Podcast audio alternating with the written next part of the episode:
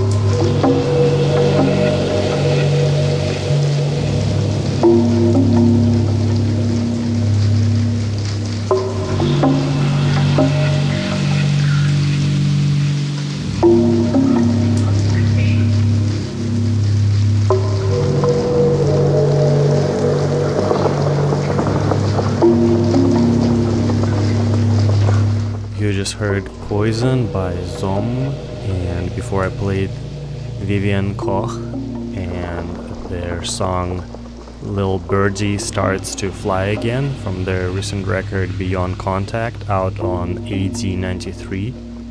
Up next, I'm gonna play Loraine James and her song Change that was just released on Hyperdub Records on her album Reflection.